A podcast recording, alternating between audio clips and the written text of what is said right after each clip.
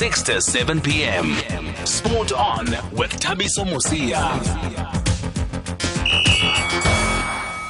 Coach, final match of the Group C against Horoya tomorrow here in Guinea. How is the team looking?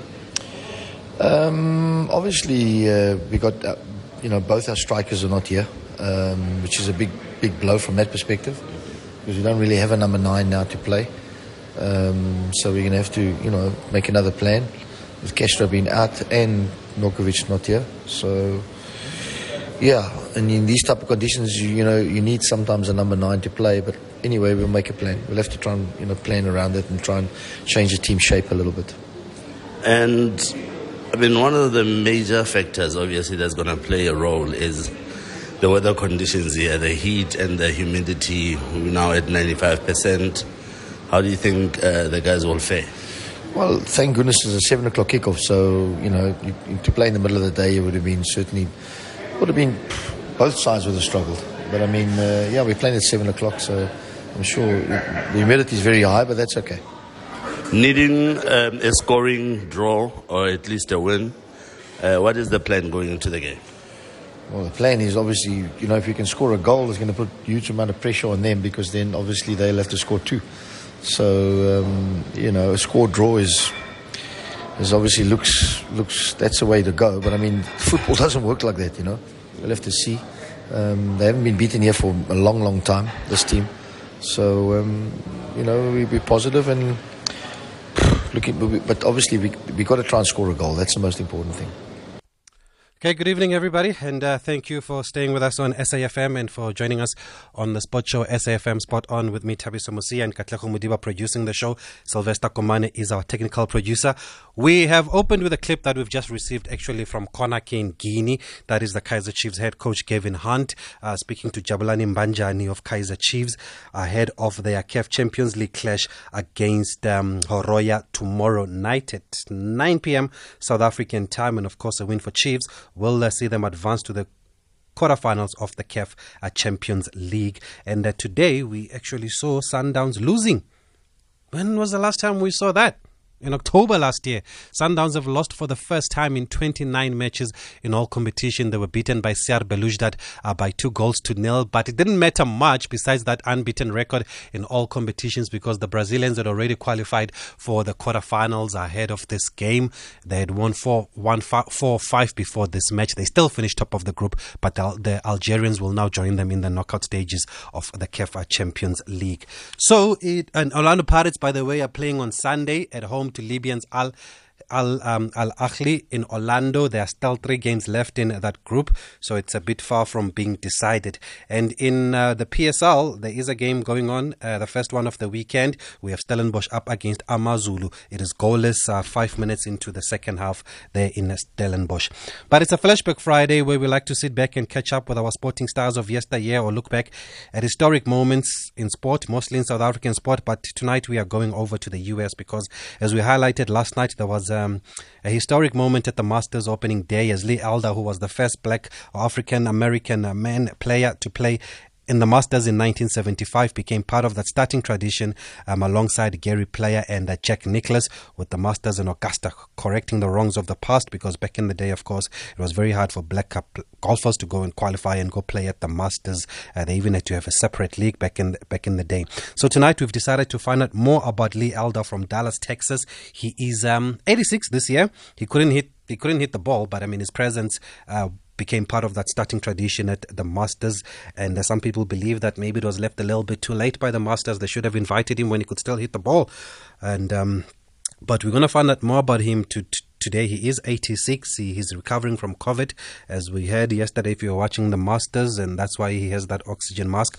He also came to these shores in the 70s after accepting an invite from Gary Player. And there are a couple of stories about when he was here in South Africa, and how he was also against American players being allowed to come play in apartheid South Africa back in the day. So we have decided to find out more about him, and we'll speak to Mr. Michael Thurmond, the chairman of the Board of Trustees and Paine College alumni, because Paine College, as we heard yesterday, will now be supported by the Masters. There is a scholarship now for black golfers, I would think, for black golfers, yes, that go to Paine College, and they will benefit now from this, from Lee Elder being part of the Masters traditional start. But we're going to get more from Mr. Michael Thurmond over the next couple of minutes. So if you want to weigh in on our conversation tonight, as we find out more about the first black man to play in the Masters in 1975, please feel free to get in touch with us on 061 410 4107. You can also SMS us to 41391, and you can call us 011 714 2006, and that's what we're going to be talking about on Flashback Fridays this evening with me, Tabiso Musiya. Zanzi's sporting milestones, moments and stories. Flashback Fridays with Tabiso Musiya. Okay, we are going overseas now. We're going to the UK, and that's where we find Mr. Michael Thurmond, to the US, apologies. That's where we find Mr. Michael Thurmond. And Mr. Thurmond, good evening from us here in South Africa. Thank you very much for being able to speak to us on our radio station, SAFM, this evening. Oh, I'm honored to be with you, and it's wonderful to speak with my brothers and sisters in South Africa. Thank you very much, sir, and it's an honor for us to also speak to you. And you guys can Google Mr. Michael Thurmond after the show, and you'll find out more about the incredible work that he's doing that side. But Mr. Thurmond, firstly, we all watched what has been termed as a historic moment yesterday when Mr. Elder became part of that Masters starting tradition. For you, how do you view this moment? It was a moment of great pride and, quite frankly, a relief, because finally, after so many years, we were able to honor a man who has made a tremendous contribution not only to the game of golf, but to advancing the cause of justice and equality here in our nation. At Paine College, I'm the chair of the Board of Trustees. On Tuesday, we honored him by awarding him officially an honorary doctorate degree.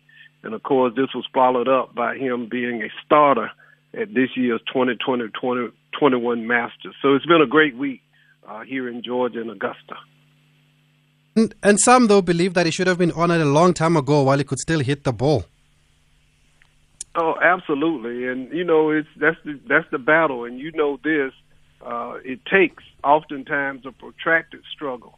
We look no further than the Honorable Nelson Mandela, who fought for decades to end apartheid in South Africa. And, of course, even here today in America, we're still fighting. Not just to honor Mr. Elder, but to continue to protect the right to vote. So this is an ongoing struggle. The struggle for truth and justice never ends. And we have to remain vigilant and focused and continue every day to fight for what is right and what is just. Yeah. And would you say the Masters are now finally correcting the wrongs of the past, or are they acknowledging the wrongs of the past? They're acknowledging it. And, of course, one act is a step in the right direction, but it's just that. There's much work needed to be done and must be done. This past year, I'm a graduate of Paine College in Augusta, and they are also supporting our... Oh, okay. You don't change decades of history by one act, but it's a step in the right direction. Yes, indeed. And for you, Mr. Thurmond, what does Mr. Lee Elder symbolize? I was a student at Paine College. I was a senior in 1975 when he broke the color barrier at the Masters. I met him there on campus during a reception. So he represents a quiet dignity. He teaches us that through using your God-given gifts, whatever they might be, you can use those gifts not only to elevate oneself, but also to make life better for others in society. So he represents a role model, a man who never wavered, who persevered. And even though this honor was late, the honor arrived, and I'm so glad that he was still on this earth to enjoy it, to see it, and to recognize the contribution that he made. Is that the first time you came across him when you were a student at Paine College? Absolutely. That was the first time. I was a student body president. And the former president, Dr. Julius Scott, heard that Mr. Elder and his entourage had been refused service at a restaurant in Augusta. And so he invited him.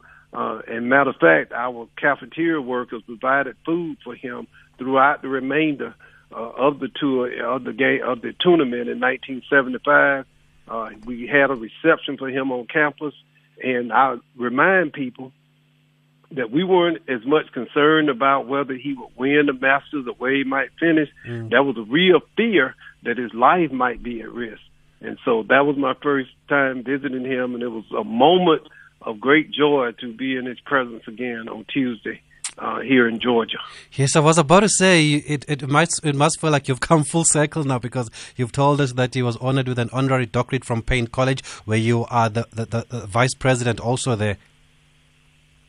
Yes, I'm the chairman of the Board of Trustees. Yeah, of the Board of Trustees, and I first met him when I was student body president, 46 years ago. So it was a feeling of coming full circle. Yes, and just talk to us about giving him that honorary doctorate and the significance of it. Well, and I'm proud that I brought the matter before the board late last year. They voted unanimously at the appropriate time to award him the degree. Oftentimes, honorary degrees are awarded because of academic achievement or excellence or some other field. But this man, quite frankly, who had limited access to formal education, used the skills that he had to make a difference and to not just elevate himself, but also to elevate his people and to break down barriers that had been there for decades. So he earned it because of his lifetime achievement and commitment to justice and equality. You know, in the late 70s, he played in South Africa. Yeah. He broke color barriers and racial barriers there in South Africa as well. So he has had an international impact on achieving equality for all people. Mm. And what can you tell us about Paine College? Paine College is a historically black institution there in Augusta, founded in 1882 in the 139th year. I graduated from there in 1975. We primarily supported by the Methodist Church, the CME and the United Methodist Church, founded Paine some 138 years ago. And we focus on helping young people to build their character, obviously to get a good education. I went on from Paine to law school, and now I'm the CEO of DeKalb County, Georgia, here in Metro Atlanta.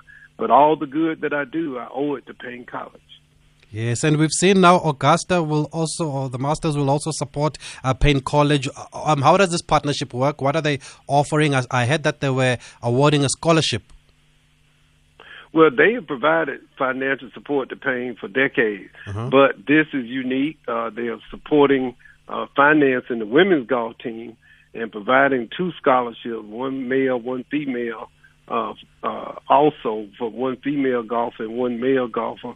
But the good news, beyond the financial contributions that they are important, the Masters is the most prestigious golf tournament in the world. And their ability, their acknowledgement of the significance of Paine College will help us in many, many ways on many, many different platforms. Oh, that's wonderful. And for those who are just joining our conversation, we are speaking to Mr. Michael Thurmond, who's the chairman of the Board of Trustees at Paine College. And we're just finding out more about Paine College and more about Mr. Lee Elder. How would you describe his upbringing, Mr. Lee Elder? Well, he grew up in the segregated South, in what was American apartheid. Throughout most of his career, he was denied access to play on the U.S. tour, the PGA tour, because of his race. And many of his more productive years were spent playing golf in the all-black circuit. Of course, he was able to break through, but he never wavered, never persevered. You talk to him, he's still humble and very appreciative of the acknowledgement that he's receiving. And he recognizes, though, that there were many great black golfers who just didn't get the opportunity just because of their color. He understands that he's a history maker, but he's also a very humble man who is very appreciative of, what God has given him in terms of talent, and recognizing that he is building bridges that others will cross into the future. Do you know how he got involved in golf or how he started playing? Did he start out as a caddie like most black golfers that we know from that time and here in South Africa? He did, but his big break was when he went into the military. He was assigned as a caddie for the general on the base where he was assigned. So he was just in and around it. there doing his military career, began to play, I guess, semi-professionally. And just it just was an amazing story that it was the happenstance of, you know, appreciating golf, but his military service put him there on the course where he was a caddy and he helped to maintain the course where he was assigned. So it just grew out of that. Oh. And I would also think the situation back in the day was similar to ours here in South Africa at the time, with sports or with athletes being segregated and not allowed to play against each other because of the color of their skin. Was there then a separate league for the African Americans at the time? Yes, absolutely. And he won, I think there were 25 events on what was the all-black tour, and he won 23 of the 25 titles at the tournaments that were held in the all-black league. He began and he won 4 titles once he began to play on the PGA. And of course, he came to South Africa, and Gary Player invited him there, another South African, but he would refuse to play unless Africans of color were allowed access to watch the match. Yes, and we also read that he was also leading a campaign or a protest against some American golfers being allowed to play here in South Africa at the time when black golfers were not allowed to compete. Absolutely. So it's very similar. Yeah. And, you know, the struggle in South Africa is very similar to, obviously, the struggle here. And I'm so proud. And, you know, you all changed the world. You helped us see the strength in our people, not real growing weary of losing faith, of continuing to fight. And the struggle in South Africa, you know, so many more lives were lost in that struggle. But you all set the tone, and just I'm honored, really, to be on radio talking to you, talking with your listeners. My daughter spent the entire summer in South Africa about 6 years ago, and it changed her life. I'm just telling you, it was one of the most amazing experiences she's had. Wow, that's amazing. And that's why we also felt that it's important for us in South Africa to highlight this story and give it the respect that it deserves. Because, as you said, it also does remind us of our past. And everybody makes mention to the 1975 Masters when he became the first African-American to qualify to play at the Masters. You've already touched a bit on this, but what was the impact of this? And maybe let's start with the good. Well, the Masters, you know, is... had a reputation of exclusivity and refusing to allow blacks to play. No women were allowed as membership, you know, in Augusta National. Until recently. It was as if when Hank Aaron broke the home run record here in America, when Jesse Owens participated in the 1936 Olympics, then when Tiger Woods actually won the Masters later in the century. It was a groundbreaking moment, and it was a moment that demonstrated that African Americans should be given the same opportunity to grow, to prosper, and to show their God-given talents on any level. So it's important. Sports speaks to a larger understanding in terms of equality and talent and ability. Yes, and like Nelson Mandela also said, sport has the power to unite. Of course, we all know it has the power to change the world also, that famous speech from the Laureus of Sport Awards.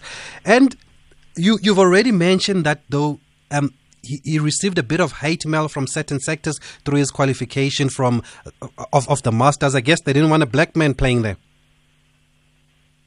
That's exactly what it was.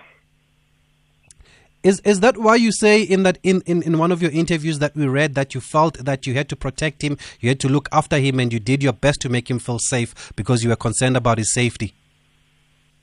Oh yeah, that was the real concern, because you have to think there's 1975. Martin Luther King had been assassinated. It had only been 7 years in 1968, so that was a real concern about his safety, in and around that tournament. And so we were all prayerful and hopeful that nothing would happen. Thank God it didn't. But it was a real concern here in America. So it wasn't a far-fetched notion when you consider that Martin Luther King had been assassinated just, at 68, it was 75, just 8 years earlier. And at the time, were black players not allowed to play at the Masters, or was just the qualification being made tougher so that they don't get in? Well, it was both. It just you couldn't get in. You had to be invited. and no black had ever been invited to play at the Masters. Whew. And what other challenges did the black players face? Because especially those on the tour, because here in South Africa we know that black golfers like Papwa were not allowed in the clubhouse. Even after he won one of the tournaments here, he had to get his trophy outside of the clubhouse in the rain. Wow. So, no, those are the, and then you don't have the sponsorships and the money to compete. So, because, you know, corporations would not support black golfers. And so tell me about the most famous black golfer in South Africa. Yes, there was a gentleman called Papwa Sewgolum. We've actually done a story about him. He was of Indian descent, actually, but obviously he was classified as black here in South Africa. And he had a unique and unorthodox style of playing golf. And he was winning tournaments in the African leagues or in the black leagues. And eventually he got to play against his fellow white golfers and he was beating them left, right and center. But they never recognized him. They never gave him the respect that he deserved. And folklore has it that when he won one of the biggest tournaments, he had to get his trophy outside of the clubhouse because black players were not allowed to be inside the clubhouse, and even though he was champion. Yeah, and very similar. Especially here because many of the golf courses wouldn't allow blacks to play on those golf courses. Yeah. So if you could not enter into the golf course, then obviously you couldn't compete. And because golf is a sport that's associated with wealth and upper class, because you can last bastion that was traversed and overcome. Mm. Yes, and by the way, during that tournament that I was talking about where he received his trophy in the rain, he'd actually beaten Gary Player, if I remember correctly. Gary Player was the runners-up at the Natal Open. Chapter 2, you'll correct me if I'm wrong, Oskali, but I think he had beaten Gary Player at the time. Okay, let's just take a quick break. Our guest is Mr. Michael Thurmond. We are just finding out more about Lee Elder and more about Paine College that also honoured Mr. Lee Elder, who was also recognised finally by the Masters at Augusta National yesterday by being part of the traditional starting tee that had Jack Nicklaus, it had Gary Player. It used to have Arnold Palmer also. Those were the three, right? The three musketeers, yes. Let's take a quick break. Flashback Fridays. Flashback Fridays on SAFM. And if you missed what happened yesterday, let's just take you back to what the chairman at Augusta National, Mr. Fred Ridley, had to say before that historic start of the Masters. Welcome to the 2021 Masters Tournament. Wherever you may be watching around the world, we are grateful to have you with us. I want to extend a special welcome to our friends at Paine College and, of course, the many family and friends of our guest honorary starter, Mr. Lee Elder. Lee Elder is the first black man and in doing so, blazed a trail that will inspire the game of golf and future generations of players. We are delighted today to have with us a number of black golf professionals who are proud members of the PGA of America. They undoubtedly were in his message that the game of golf belongs to everyone. Today, Lee Elder will inspire us and make history once more, not with a drive, but with his presence, strength, and character. Lee, it's a privilege to say, you have the honors. It is now my honor to introduce two great legends who combined for 9 green jackets. Joining Lee on the first tee, the winner of 3 Masters tournaments, including 60 years ago this week, when he became the Masters' first international champion. Ladies and gentlemen, please welcome golf's preeminent global ambassador, Mr. Gary Player. And finally, joining Lee and Gary is a man who is celebrating the 35th anniversary, historic 6th green jacket. His performance in 1986 was legendary and widely celebrated as one of the greatest victories in the history of the game. Ladies and gentlemen, Mr. Jack Nicklaus. So that's what happened at Augusta National yesterday. It's reverberated around the world. And as much, Mr. Michael Thurmond, as much as some believe that maybe it was a bit too late, it could have been recognized earlier, but you must be delighted or satisfied with the attention and that this occasion has received all over the globe. Oh, I was so proud of the moment. I had to be here in Atlanta, so I was not in Augusta, but I watched it, and I felt chills all through my body. And to hear them introduce Lee Elder, and just to acknowledge Paine College, my alma mater, because we are tied together, Lee Elder and Paine College forever. And I'm proud that 46 years ago, you know, today, this week, Augusta National is honoring him, but Paine College honored him 46 years ago. So that's what we are proud of. When others wouldn't, we opened the doors of opportunity and brotherhood to him. And for that, Paine College will be known for eternity, and something we will always be proud of. And besides Lee Elder, who are the other sportsmen that also are associated with Paine College? Well, you know, we're more we don't have a big sports program. I mean, we don't have any major athletes. You know, we have basketball and golf and baseball, and we've had some good athletes, but none to become well-known professionals. What we have created are ministers. You know, there are several Paine College graduates who've gone to Africa, South Africa, as members of the church and served as bishop there. Bishop Lucius Holsey actually founded Paine College. He was the founder of Paine College. And, of course, he was a Pan-Africanist. And part of his philosophy was that you should educate what was at that point the former slaves after the end of the Civil War, but ultimately to return to Africa and to help rebuild the nation post-colonization. So our founder was a man named Dr. Bishop Lucius Henry Holsey, who saw the importance of maintaining our connection with what he called the fatherland, which was Africa. Wow, that's amazing. And did Mr. Elder go on to represent his country? Did he play Ryder Cup? Yes, he played in the Ryder Cup. He was the first African-American in the Ryder Cup, too. And he played on the winning team. I think, I can't remember the date, it might have been 7-8. He was on the Ryder Cup on that winning team.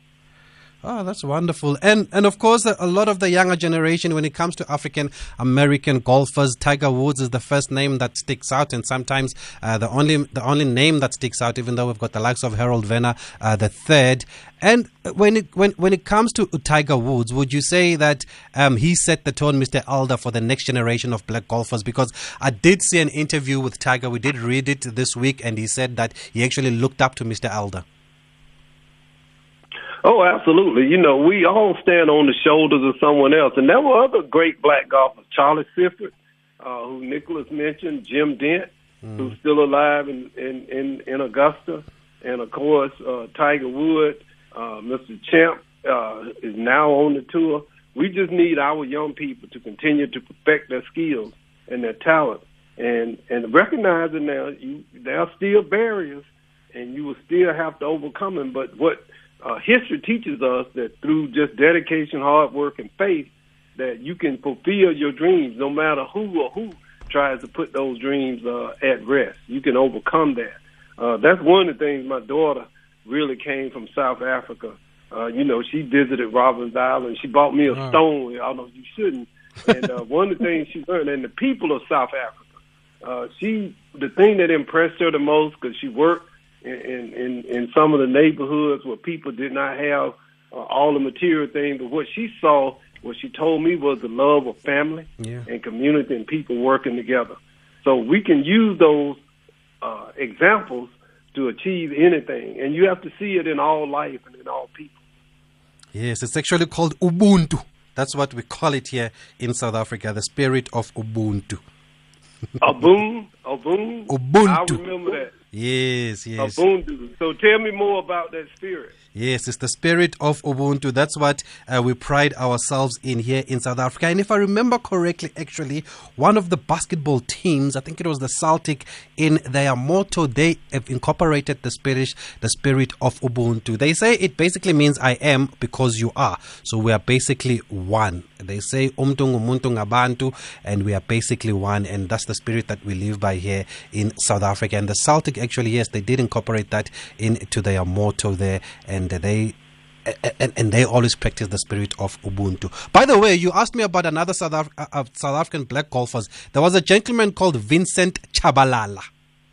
Vincent Chabalala. He was also a black golfer at the time, and he was also playing, obviously, in the black leagues. They're not allowed to play against his counterparts because they were scared that he would beat them, I think. But his most famous win was in 1976, in the height of apartheid here in South Africa, where he won the French Open. So that's another one of our heroes. Yeah, he won the French Open in golf in 1976. That's wonderful. And it's good. You know, we're lifting up Lee Elder, but there are so many others, you know, who labored sometime in anonymity. But it gives, by honoring Lee Elder, we honor other black golfers and people of color who try. So tell me about your radio station. You know, I own a radio station. Oh, you do? Yes. It is South Africa's only nationwide talk radio station. It's called SAFM, and it goes throughout the whole country, broadcast throughout the whole country. Actually, even in other parts of Africa, like neighboring parts of Africa, they are able to hear us and get the signal. So it is one of the biggest radio stations here in South Africa. We like to say it's the biggest, but it is one of the biggest here in South Africa, and it's part of the South African Broadcast Corporation. Well, we'll send you also... radio. Yes. And what's your radio station? It's WXAG. In Athens, Georgia. Athens is where the home of the University of Georgia is. Yeah. My wife and I have owned it for 20 years. We're FM and AM, 92.7. Yep, WXAG. We do urban contemporary. We have talk on Thursday, but I love radio. It is so powerful. I really do. I mean, it's the music of people, because you can do other things than listen. That's why radio is so important. You can drive your car and listen to radio. You can't drive your car and watch a TV. And you've got your own slot also? You've got a show? No, I don't, actually. You know, you just own it. And I got, you know, I every now and then I'll come and talk, current events and politics. But I don't have a show. I'm not that talented. I don't have that talent. Yeah. You probably have a face for TV, but we've got a voice note here. Let's just play it. Somebody who's listening to our conversation. Good evening, Tabiso, and your great team. Thank you for letting us know about this great African-American golfer, Mr. Lee. This was a great guy.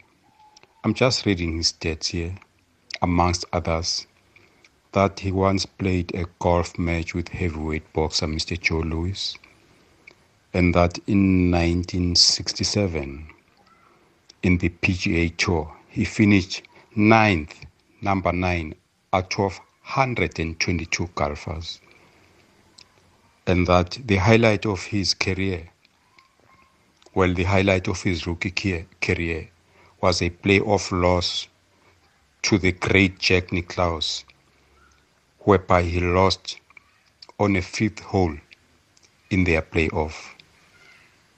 Then in 1971, he won the Nigerian Open.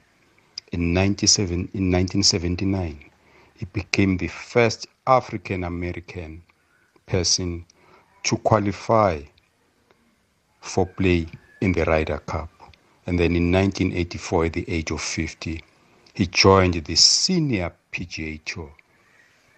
Then he won, if I'm not mistaken, he had 16 professional wins. What a great guy. Thank you, Tabiso. And I just hope, as we speak in golf here, that one day you feature Mr. Lamine. I forget his first name, whether it was Bafana, the South African great champion, black great champion, Mr. Dlamini. Thank you.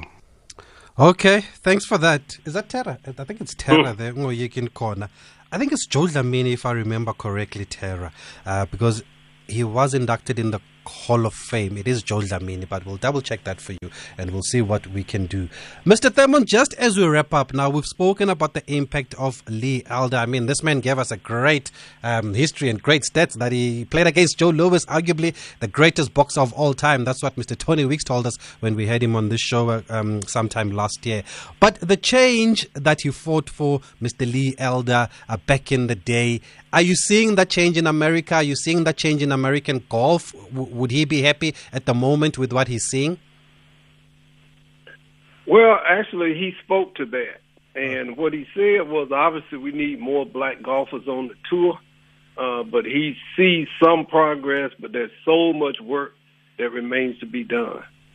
And he's not satisfied with where we are, but he knows that he laid a foundation for us to move forward. Yeah. And at the age of 86, how is his health at the moment? Well, he's fragile, but still sharp-minded.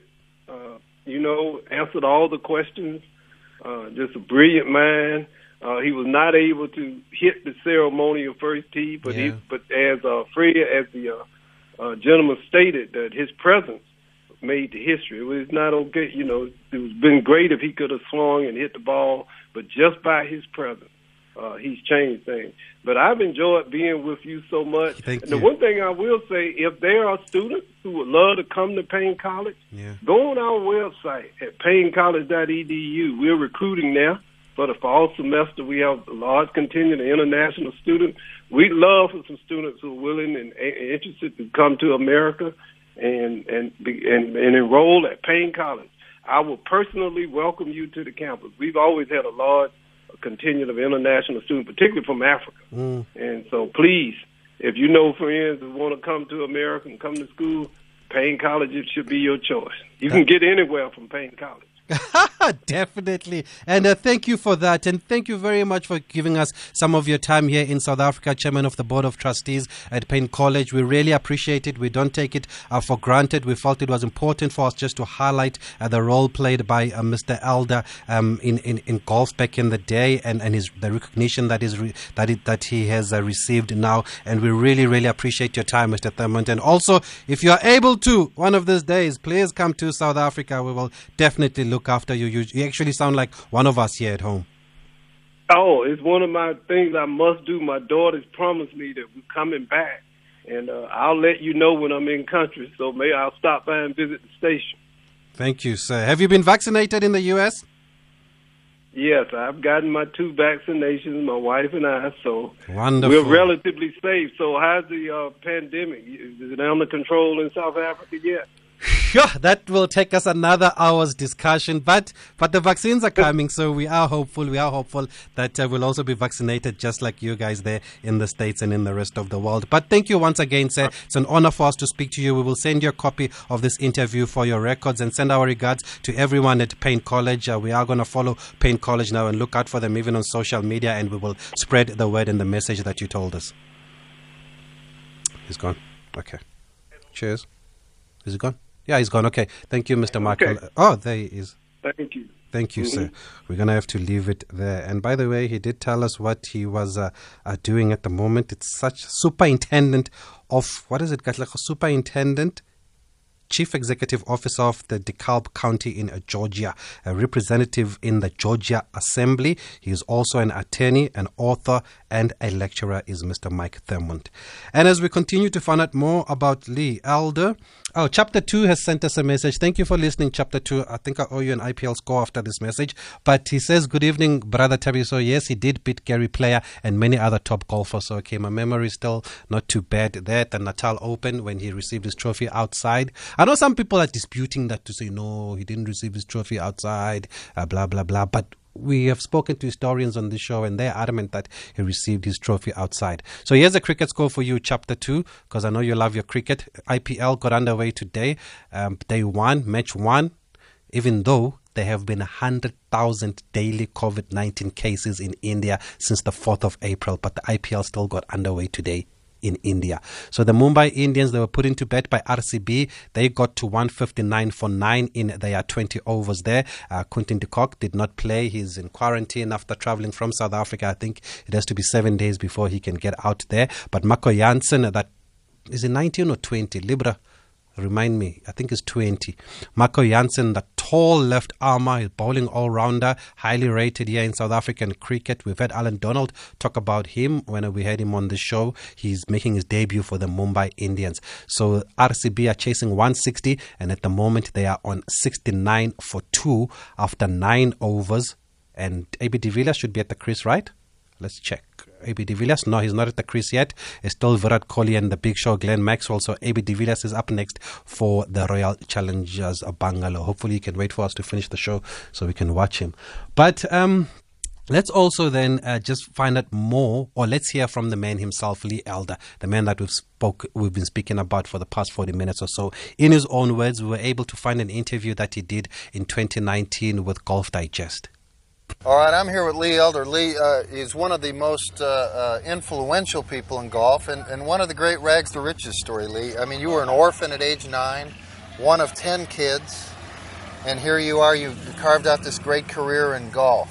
Caddying was a way out for you, wasn't it? Well, it was the only way for me. You know, at that time, back in those days, it wasn't anything else you could do. You know, in the 40s and 50s, what else could you do but go and caddy to try to advance to perhaps what you might have been thinking about a career in golf. Right. But I was not thinking about a career in golf. I was pretty much thinking more about survival. Right. Okay, now I referred to him as one of the most influential people. I mean, you won 4 PGA Tour events, 8 times on the Champions Tour, and you are known, of course, as breaking the color barrier at the Masters. What does it mean now versus then, you breaking the color barrier at Augusta? Well, it really, I think then it meant a lot, but I don't think it do now. No. You know, and I think, and the reason why I said do not do it is because, you know, I have had so many other people that have honored me. Yes. The Masters have never honored me. The golf writers have honored me. Right. The city of Augusta have honored me. National organizations all over the country have honored me, and I've never been honored by the Augusta National Committee. Now, in '75, when you played Augusta for the first time, first African American to play, I read today that your news conference beforehand was 3 hours long. Yes. 3 hours. 3 hours. And the reason why that, when I first arrived at Augusta, I went out and tried to play on Monday, and you know, quite naturally, it was a newsworthy story. Right. All of the press right. wanted individual right. Time, right. and it was pretty hard for me to do. I went out on the golf course to try to play. They out on the golf course. They did, Lee, can I ask you this question? Can I do this? Can I do that? And I tried to practice it, and I couldn't. So I went to Cliff Roberts, and I told him, I said, well, I feel that it's unfair. I cannot go out and really practice get the ready, way to get ready like everybody else. So I said, well, can we talk about the possibility of you addressing the press and telling them to let me practice? We have a press conference on Tuesday, which was the first time that a non-winner had been able to hold a press conference there at Augusta, which we did. We started about 4 o'clock after I had practiced that day, and it got finished at 7 that night. Wow. We talked about a lot of things, a lot of the threatening letters that I had received, a lot of things that I had been involved in leading up to the Masters, because I had a whole year to go from the time I wanted Pensacola back to the Masters, because it was a tournament that ran concurrently with the Masters. Right. So it was a situation to where they felt that I really had kind of ignored them, because I had refused to talk to the press about some of the things that I had planned to do, or if I was going to accept the invitation right. to play at Augusta. I had not accepted that invitation yet, and I think I kept Cliff Roberts on the fence, because he could not freely tell the press, yes, Lee Elder have accepted. When did you accept? How soon before the Masters? Well, it was about 2 months later. Okay. Yeah. What did it feel like being there that week and playing there that week? It was tough. It was tough because I could not really get comfortable. As a matter of fact, I stayed in 2 houses. Really? Oh, yeah. Two houses. Yeah, because I had received so many threatening phone calls and letters that they did not want me to be where they had access to me if I wanted to.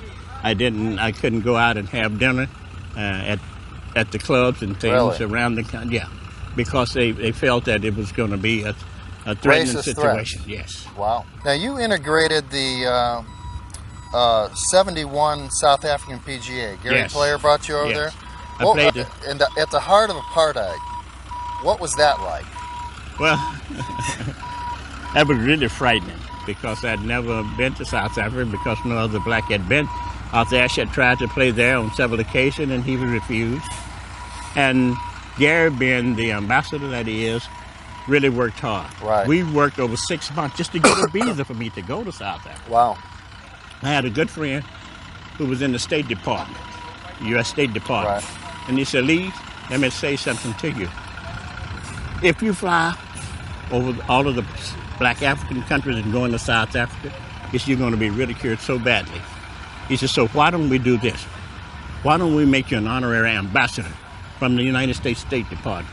You go to all of these other African countries, give them one-day clinic, an exhibition, have a press conference, and the last one, and then go to South Africa. That had to be heartwarming, huh? Oh, very heartwarming. Almost every place that I went, you know, the advance publicity was so great. Yeah. We started at Monrovia Library, went to Accra, Ghana, even went to Kampala, Uganda, where Big Daddy was at. And man, I tell you, it was frightening there because, you know, you didn't know what to expect in Kampala. So, but we went there and then went from there to Nairobi, Kenya, and then into Lagos, Nigeria. And was accepted so well. I want to go back to the year before you played Augusta, 74. Okay. I caddied the tour when I was a college kid that summer, and there were about close to 10 African American guys playing the tour. You better believe. Now we have one. Yeah. I mean, we're talking 36 years later we have one, then we had 10, even close to a dozen, and so forth. What has happened? You know, during that time, all you needed was $6,500 and was enough money for you to really put up for you to play for 6 months. A lot of them were able to raise that money and qualify to get their card and could come out and play. But to stay the long range, it was a little bit different. And what I mean by staying the long range, as more and more players began to come on the tour, things got tougher. These guys were trying to take care of families, trying to win enough money so that they could take care of their family and try to play the tour. You cannot do that unless you have someone that is really sponsoring you and have the money and the willingness to stay that time to go, that distance to go along with you, because it was so expensive even at that time. Right. I mean, you still had to spend I would say $2,000 to $3,000 a week. I mean, now it's so expensive, it's not even funny, and there's no way that they could get that type of money.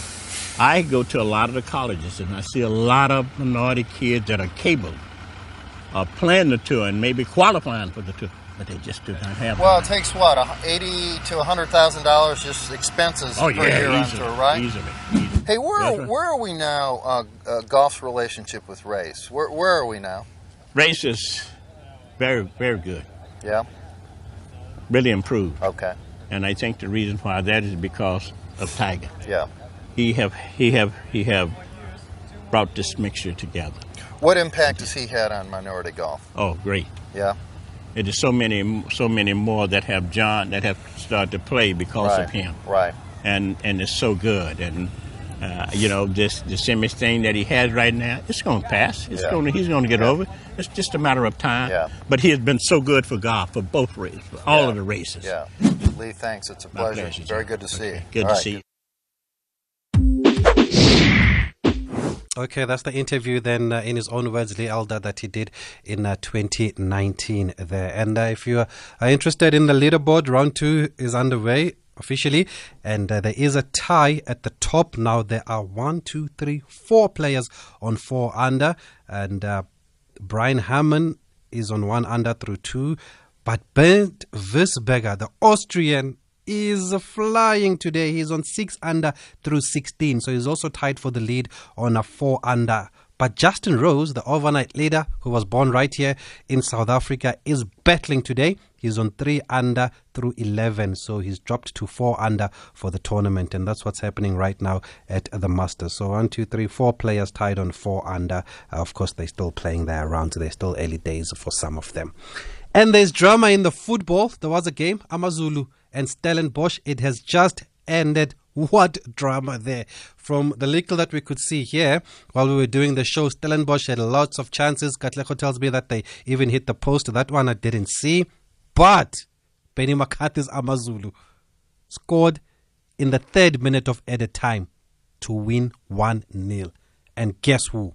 Tabo Qalinge, the new man, has delivered for coach Benny McCarthy, repaying Benny for the faith that he showed in him. Tabo Qalinge, who was signed recently. It's not his first game. He did come off the bench. I think it was against the Black Leopards when he came off the bench. But he has scored now for Amazulu, who move up to 2nd now on the log after this victory. So they are 2nd.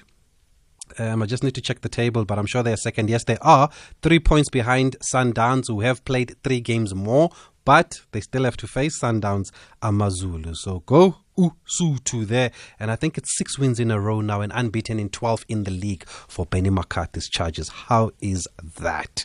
Incredible. And in the Glad Africa Championship, the Cape Town All-Stars beat Jomo Cosmos by 1-0 today. Let's give the last word here to Heinrich Klassen, who is the standing captain for the Proteas T20 side, because Themba Bavuma is injured, so he's going to miss the upcoming 4 games. And Heinrich Klassen held a press conference today just to talk about the series and the first T20 match, which will be played at the Wanderers tomorrow. Thanks, Eps. Hi, Heinrich. How does it feel that you being made captain when half the team are missing? Hello, Ken. Yeah, it's unexpected once again, but it's a big honor for me to lead this team. Yeah, unfortunately, we do not have the big players here, but we are a very strong side and guys that got a lot of confidence in this format of the game. Hi, Heinrich. Your own form wasn't too great in the ODI series. Do you still have a bit of? Is it still a bit of the COVID effect after you were sick? Are you still trying to get back into it, or what do you think was the issue there? Not at all. I'm still hitting the ball very well. It's just small decisions that gets me into trouble. While I'm batting out there, but my confidence is still nice and high. I'm hitting the ball very nicely at this moment. So it's just a matter of time when everything comes together again. Do you have any idea, with all the chopping and changing of players coming and going and some staying back from the ODI squad and whatnot, do you have any idea what your 11 might look like tomorrow? Not yet. We're waiting on some other... personal things as well, so we'll probably have a chat in the next hour or so to give the guys enough time to prep for tomorrow as well. So at this moment I have no idea. We still need to have that meeting. So what do you mean by personal things? Yeah, it's just a couple of fitness tests, couple of niggles here and there, so those things need to be sorted out before we can select the team. Heinrich, Janeman Malan and Calvarena played very well in the third game. What did you make of their performance? And are they two of the guys in the running for starting places? And you believe that they can just pick up where they left off? Yeah, I thought they played brilliantly in the one day or in that third game. They showed that they can actually perform on this level. They're two quality youngsters. They will play for South Africa a very, very long time, in my personal opinion. Heinrich, just on that balance of the team you mentioned, there are a lot of new faces in the squad, but do you expect that South Africa will play a similar sort of brand, a similar sort of format to the team as they have previously in T20 cricket, or are you guys looking maybe to experiment in new directions? We've got a set plan on how we want to play it. Obviously, over the last couple of months, we're still fine-tuning the brand that we want to play. With all the new guys coming in, they still need to play that brand of cricket because that's the direction we want to go into. So if they want to fit into the side, that's the way we're going forward. So definitely going to keep pushing that brand of cricket. That's the way Themba wants it, and that's the way we're going forward. Thanks, Bogas. Heinrich, aren't you tired of playing Pakistan in T20 matches because you led them in the three-match ODI series, T20 series, my apologies, and you've got another four-match ODI series starting tomorrow? Yeah, look, the quality side, it's actually nice playing against them. We need to win the series to get back at them. They've been playing good cricket against us, so it's a good challenge for the boys going into the next four games. But like I said, we're all excited to play a new format again. Okay, good luck to the Proteas tomorrow then at the Wanderers against Pakistan. First ball should be bowled at around 2:30, and it will be live, of course, on SABC. You can catch the commentary team, the likes of Mluleki Ntsabo, Six, Sokelelwa there, Hussein Manak, Alvira Peterson, Ed Rainsford, and Natalie. That whole team should be there tomorrow to give us the latest for live updates from the cricket on radio and on TV. And RCB now, Chapter 2, have moved to 94 for 2, chasing 160 against the Mumbai Indians. So they need 66 from 49 balls. There's still Glenn Maxwell and Virat Kohli at the crease. We're going to have to leave it there. And if you are a hip-hop fan, we have seen breaking news on SABC News right now that rapper DMX is no more. We have to go to news.